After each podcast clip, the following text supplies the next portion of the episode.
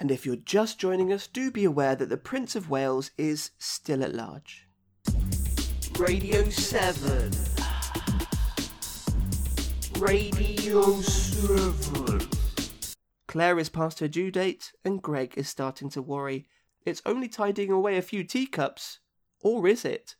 Time for the archers, but everyone has three arms.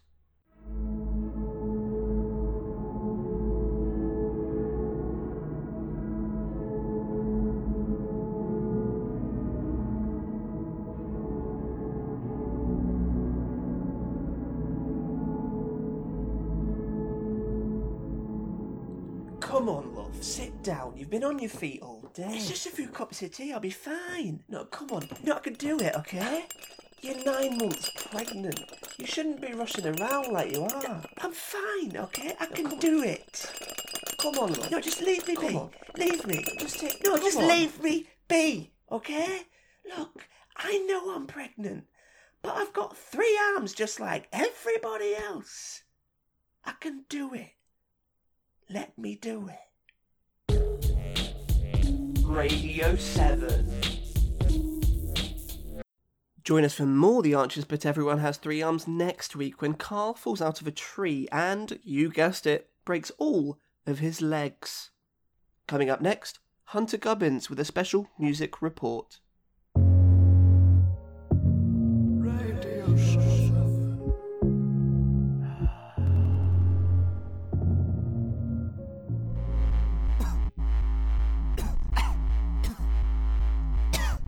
Forget mumble rap, forget EDM. There's a new sound in town and its name is Coughwave.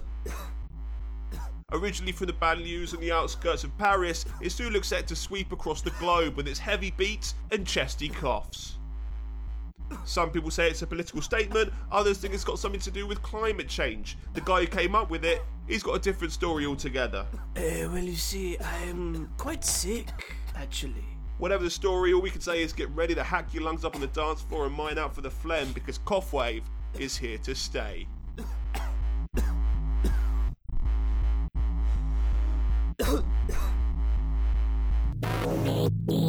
Radio 7.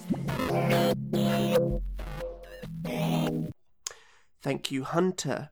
Now, it's time for the final episode of Flying in the Face of Danger, the show where we gave one lucky flying enthusiast the opportunity to pilot a fully loaded passenger airplane with only two weeks of basic training.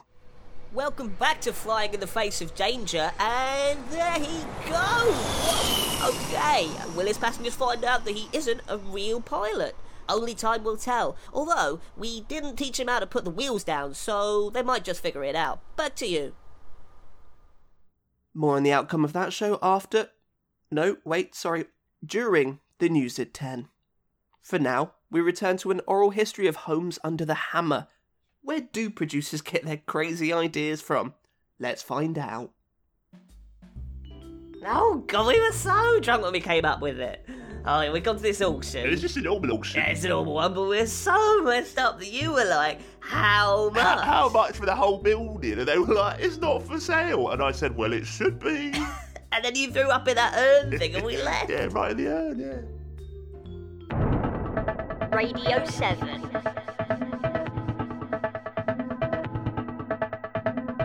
If you enjoyed that, then you'll be glad to hear that our oral history series returns next week to recount the difficult birth of Judge Rinder. We can all agree that time is an illusion, but it's got to be two o'clock somewhere, which means it must be time for the afternoon quiz. Welcome to the afternoon quiz where I'm about to be joined by Julia. Are you there, Julia? Hi. Hello. Hi. Hello. Okay, Julia, I've got a question for you, so I hope you've got your thinking cap on. Okay, here we go. What is the name of the Geordie duo famous for presenting a show in the jungle? Any ideas? Um, is it, um, is it Barry? I've taken the kids and we're not coming back. Um, No, I'm afraid for that us. is the it's better wrong this way. answer. Uh, Thanks for playing. Okay. Radio 7. I'm no Nostradamus, but I predict that somebody's getting fired. Next up, we've got our regular programme, Historical Objects, which focuses on moments from history as seen through the eyes of objects that were there when they happened. On this week's show, we see Neville Chamberlain signing the Munich Agreement from the point of view of the chair he sat on. Nothing.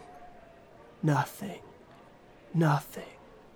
Suddenly, the taut buttocks of a leader press down upon me. But what's this? The rump begins to quiver. A sign of weakness, and a clear indication that the owner intends to appease Adolf Hitler. Radio 7 is where we live. More from historical objects next week when we'll be looking at the fall of Mussolini through the eyes of a meat hook. Now, to lighter fare as we transport you to a two car garage in the suburban idyll of Greater Morton. We join our reporter Sean Sussell, a man who literally goes door to door asking if anyone has anything interesting going on, and yet still somehow manages to come up with the goods. Over to you, Sean. Hello, I'm here with Connor, who's been teaching his kitten Riley to do a pretty special trick, haven't you, Connor? Um, uh, uh yes, yeah, I teached him. That you did. Riley, take it away.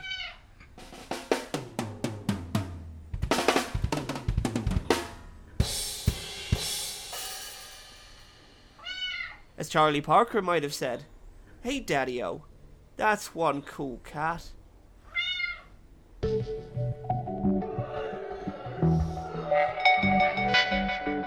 Thank you, Sean.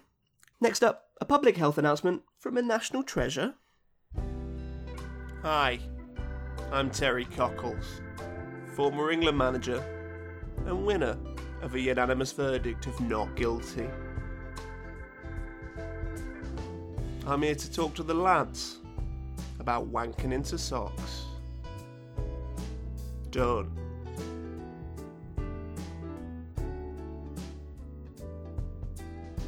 I used to wank into my training socks, and that's how I got athlete's dick.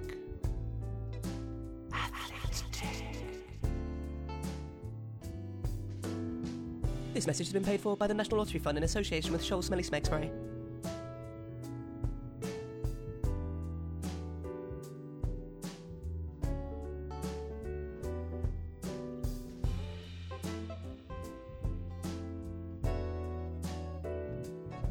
Radio 7. Forget ants in your pants, watch out for fungi in your third eye. And I'm just hearing that we can now go live to our underwater reporter.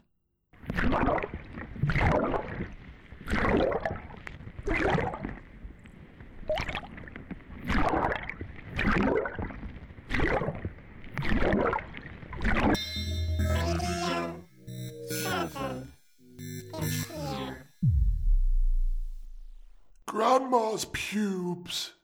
Thank you to the Archbishop of Canterbury there for our intrusive thought of the day. Now, we go to a report from Gantwood Hill, where something definitely happened, and we didn't just make it up. It's hard to believe that just a few short days ago, this peaceful field was the site of a horrendous massacre. What at first appeared to be a prime example of inner city gang warfare turned out to be something far stranger indeed. It seems that the sous chefs of the Greater London area had somehow become embroiled in a vicious conflict with the Opera Librettists Alliance. Witnesses to the battle reported an initial verbal assault, with one of the librettists shouting that the sous chefs were just the main chef's bitch, and in return the sous chefs gave as good as they got, replying that no one can understand what opera singers are saying, so really, what's the point of a librettist? As can be expected, there were no survivors. Back to you. Radio 7. Clean your room. Clean your room. C- clean your room. Get it clean. Radio 7. Clean your room, clean. Oh. Next, we were very lucky to get an interview with Trevin Cloaca, star of Blackout, a new Hollywood film that was shot entirely in the dark. Hold up a minute, so you really can't see anything in this movie? No, the, the whole film is in complete darkness from start to finish. Oh, our director, Jake Lazarus, he was not clear on that at all. Uh, Yeah, I got a tattoo for this. Ah, okay, that explains the swastika. Radio 7. Radio 7.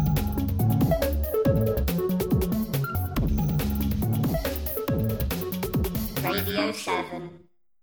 I'm no Mary Quant, but my fashion tip for Trevin would be to join up all the lines and turn a swastika into a window. Coming up next, why not we stick around and enjoy a science report from Glenn Guffneck? I'm here at Perth University, which proves that criminals can be rehabilitated. It just takes a few generations. Why, what did you just say? Um, right, what's this cute little machine you've got in front of me? Yeah, so what you're looking at here is a machine that actually allows us to convert emotions into noises. Um, for example, uh, you've thought about having sex with your mother quite often, haven't you? What? N- no, I haven't. What are you talking? Uh, what do you get that off me? Interesting. Now, what you can hear there, that's the sound of shame. That's pretty cool, right? It's rubbish. Radio 7. Radio 7. At this point, I'd like to go on record and say that I've never thought about having sex with my mother. My father, though, that's a different story. Right now, however, I'm partially tumescent for an entirely separate reason. We've been given access to an exclusive clip of the 16 part series based around a serial killer's personal audio recordings. For those of you with a sensitive or particularly hydrophobic nature, we warn you that this clip could be upsetting. Radio 7 presents a sneak preview of the Ted Bundy bath tapes.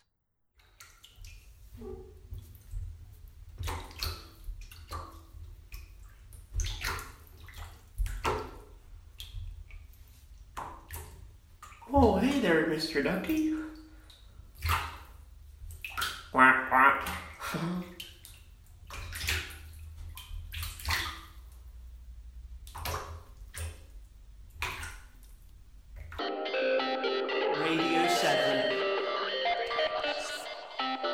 Radio 7.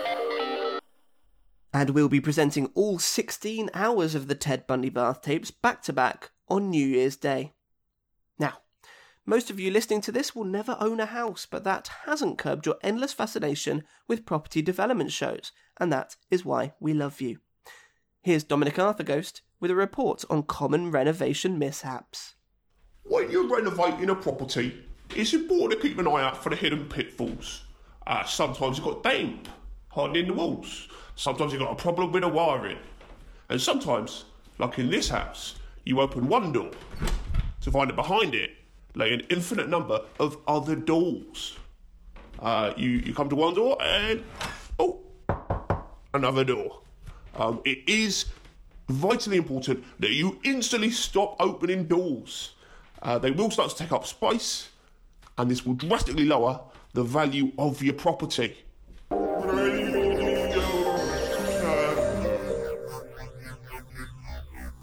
And we'll be hearing more from Dominic next week when he deals with rooms in a property that don't show up on the blueprints or when other people are in the house, but which you have definitely been inside. For now, though, it's time for me to say goodie bye, and I'll leave you with this a recording taken live at a performance of the West End musical adaptation of Indecent Proposal.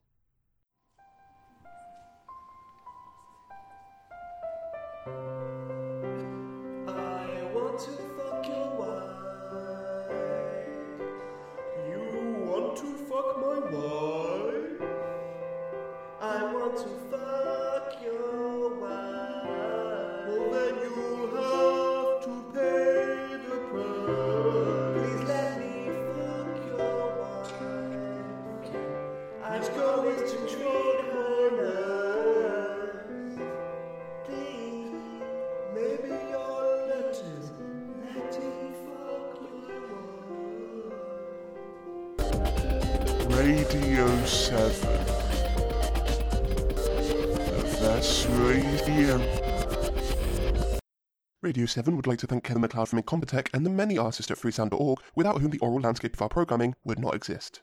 Our station's owner, Phil Lindsay, would like to thank you all for listening to these selected clips from Radio 7's schedule. Your listenership is valuable to him, and he considers you all shareholders in the company in a meaningful but non binding way. To help us grow as a broadcasting platform, we do ask that you leave a review on your podcast app. A simple five stars would suffice, or better yet, tell someone else about our simple country station. Thank you once more with feeling. Goodbye.